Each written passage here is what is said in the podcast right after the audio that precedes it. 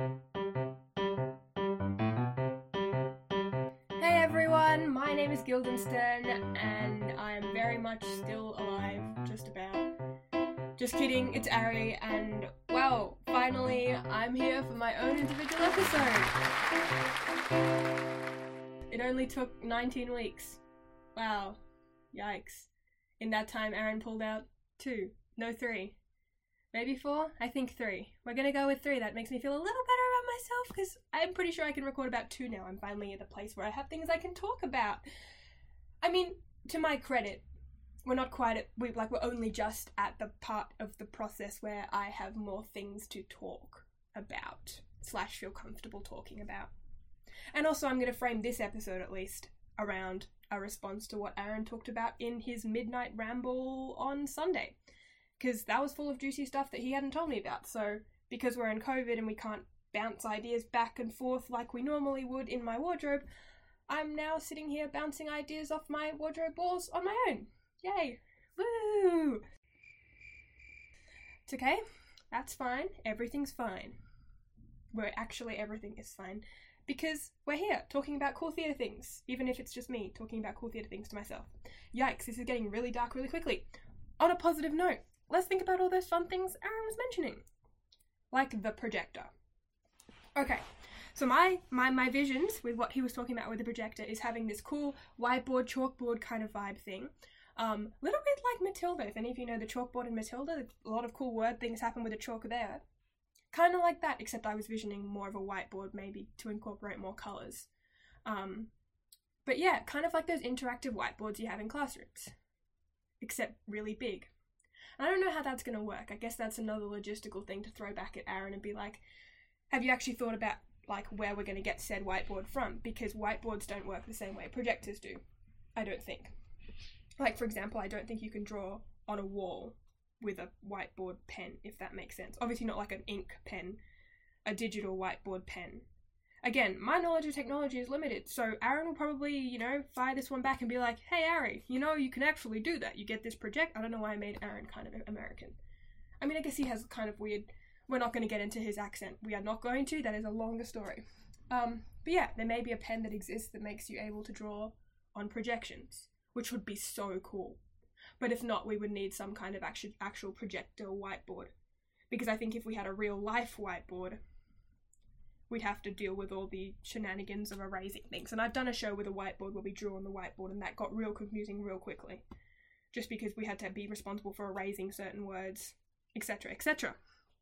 But I think the idea of the whiteboard gives me a lot of imagery to play with in terms of movement because it not only brings in all that imagery of like a child learning to draw, learning to write, learning to write letters as well, I think is really interesting because um, way back in like COVID lockdown one, I did a lot of work with a preschooler um, at in homeschool and working with her with like letters and how, how how you even teach someone at that age to write letters is so fascinating. And while that has very little like relevance to maybe Joan itself, I think that journey of discovery could be something fun to play with um, as an image and just like whoa where where she goes from the start to like learning how to craft you know learning that the tail of the letter y goes down into the left um, to being able to respond like aaron says to these really intense questions that she gets in that first um, what's that thing called in the first where where does she go Try. Hopefully, we cut out all that prior stuff of me trying to find the word trial. This is Editor Ari. Editor Ari said, It was funny, so she left it in. Sorry, recording Ari. Your word jumble flumble up is going to stay in the recording. I think the idea of bringing colour is interesting as well because we can relate it a lot to our own lives and not just Joan. Like that idea of bringing something else to an otherwise fairly black and white sense of reality. So I think that's just fun in general. And also just colour is cool. I was worried this whole thing was going to turn into a black and white piece, which is also very, very cool and I have no problems with it, but I think it adds that edge, like the edginess of Joan that we need. I think Joan very much would approve of colour. that's just my personal opinion though. Um What other thoughts did I have about stuff Aaron said? Oh, the idea of the central kind of costume prop box is a very interesting thought. I think, I mean, it's a, it's an idea that's not like super original, like it has been done before, but I think it um, really works with the idea of what we're going for and all the all the um, other layers that Aaron brought with it in terms of it being everything Joan has is there and she has control over everything in the space. I think that really connects to an idea we had way back in probably like episode two, where we had we wanted everything in the space was going to eventually become the cross or something. Like we were going to have chairs and things, and all of those things would, like each moment of her life would in some ways become the cross that she burnt at in the end. And I think that's a really nice way of showing that without showing it. Everything being, yeah, it all coming out of this one box. It's a really simple way as well of keeping everything in one nice little space and having everything super accessible. I also see it working really well with some of the movement and some of the child movement because there's so much when you're a kid you there's so you have your little toy box and everything you're pulling out of it is that new discovery like even though you see that doll every single day when you pull it out first thing in the morning it's like yes it's my favorite doll and like you hadn't seen it the day before or played with it all day yesterday and i think we could have a lot of fun with that yeah. Um, oh, side note, this is more for Aaron, but also for all of you listeners out there. When you're talking about can we have spotlights on the ground, we can in fact have spotlights on the ground. Um, we can get little LED ones. I don't know whether they'd be strong enough, but I've definitely used little LED floor lights before that you just literally plonk wherever you want and you can angle them however you want. They may not be strong enough to do what we want with shadows, but that's an area we can have a little fiddle around with. And they're also not like uber impossible to access hopefully. Again, all of this lighting and projection stuff, we will need to actually think about how we intend on sourcing it, or who we know that has access to it.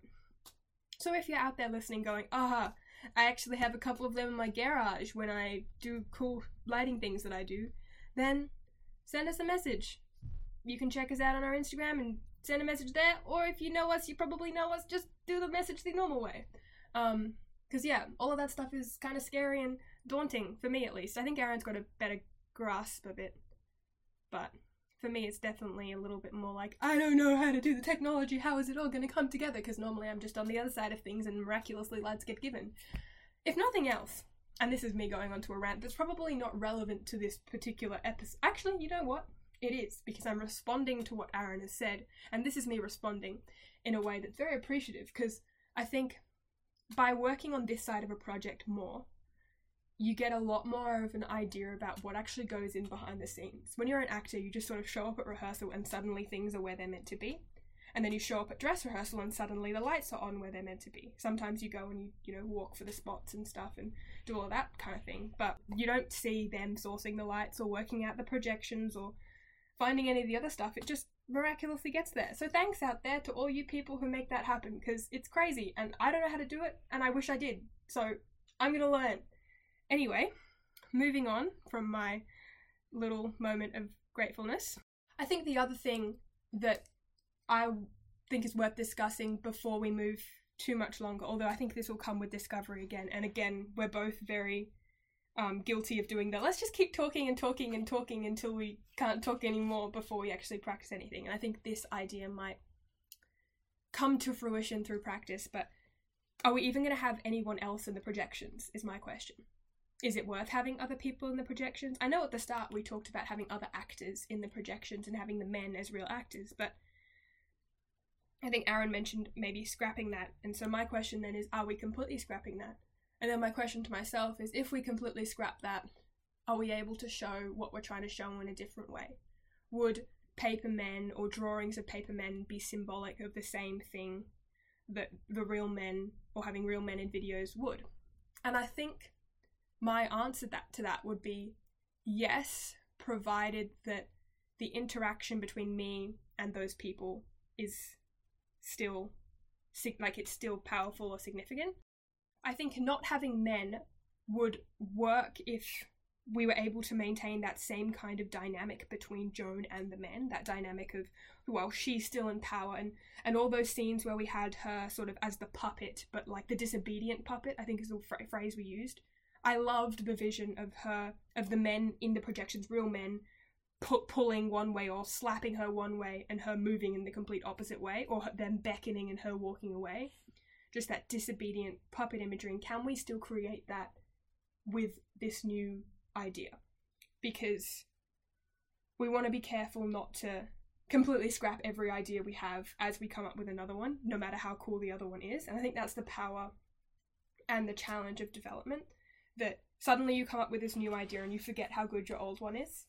Because when we came up with that disobedient um, puppet imagery we were like ex- so excited about it. And to throw that away now with the promise of this new projection thing is sort of just moving you know moving along and discounting progress we've made. So i think both of those things should be tried. I think we should try the disobedient puppet and we should try can it be done without real men? Can we do it with the um paper men or can we do it with images? Could she draw the men? Who knows?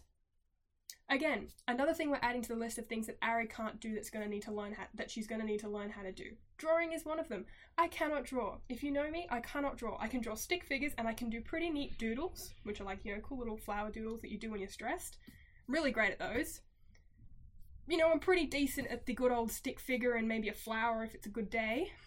But um beyond that my drawing skills are limited so i'll just chalk that up on the board you know what the next episode is going to be how does Ari cope with learning how to do things that Ari doesn't know how to do, slash come up with ways around that. That probably shouldn't be the title, but that's going to be the next episode. Me talking about how I do things that I don't know how to do and making it look like I know how to do them. Or just maybe how I approach my how I approach the craft because I think that's sometimes a fun thing to talk about and I think I have a bit of an odd way of doing it. And I definitely have not a professional nor a very trained way of going about any of it. So maybe all will find that interesting. I don't know. We'll see. If I have the motivation, that might be the next episode I record on my own as just Guildenstern. Weehoo! Anyway, that's pretty much all I think I wanted to talk about for this episode at least, and was all I really wanted to respond to. Oh, wait, there was one more thing. Yay, we love making it candid. Um, Aaron told me to watch this thing, which was Bo Burnham's Inside on Netflix. If you haven't watched it, you should go watch it. It's very cool. He does a great job. But he does a lot of his own lighting, and and when I say he does his own lighting, he literally changes it in the space while he's in the space. And I just thought, whoa, wouldn't that be cool if we could somehow do that? And I don't know whether it would be useful. And I think to an extent we're already doing that with Joan interacting and like being the change in the projections and being the drawer and being so in control, having all the props there. Very Brechtian, you know, we're showing everything happening, right? We're showing part of part of Brecht, I don't know if we mentioned it in our Brecht episode though, is um often he'll have all the stage hands and, and the lights on show. So you see you it's so that the audience are reminded that you're in a theatre, right? So he he'd have the stage hands come out and give the actor a prop or move a prop off the stage. And so having the all the props and costumes on stage in a box is Brechtian in that way. And having Joan change and interact with the projections would be Brechtian. But another um, aspect could be having her play with the lights, having, you know, if something's happening that she doesn't like, could she flip a switch and turn the lights off? You know, maybe they shut her in the cell and turn, and you know, it's dark and cold and she just flicks the lights on and has a disco. Maybe not a disco, but an equivalent. I mean, I'm still here to try and fit a disco somewhere in here. I don't know where it's going to be relevant, but there might be a point, and this could be the point. Maybe she gets shut in her cell flicks the switch and suddenly it's like a rave. Maybe not. Anyway, I think that's I think that's the point where my ideas have been exhausted and I should probably stop talking because Joan having a rave in her cell probably isn't the direction we're trying to go, and Aaron will probably listen to this and go, Really, Ari? But he may also equally be like, Mm hmm, I see where you're going, and jump on it with an even better idea. And that's the beauty of collaboration. Anyway, hope you're all having an alright time in COVID lockdown times or not lockdown, depending on where in the world you're listening, where in the state you're listening, where in the country you're listening, because it's all different. Um, I'm going to go back to my peppermint tea and my uni essays and probably record another episode pretty soon because I'm feeling full of ideas and finally worked out that I'm not actually terrified to talk in my own on a cupboard. So that's all for now.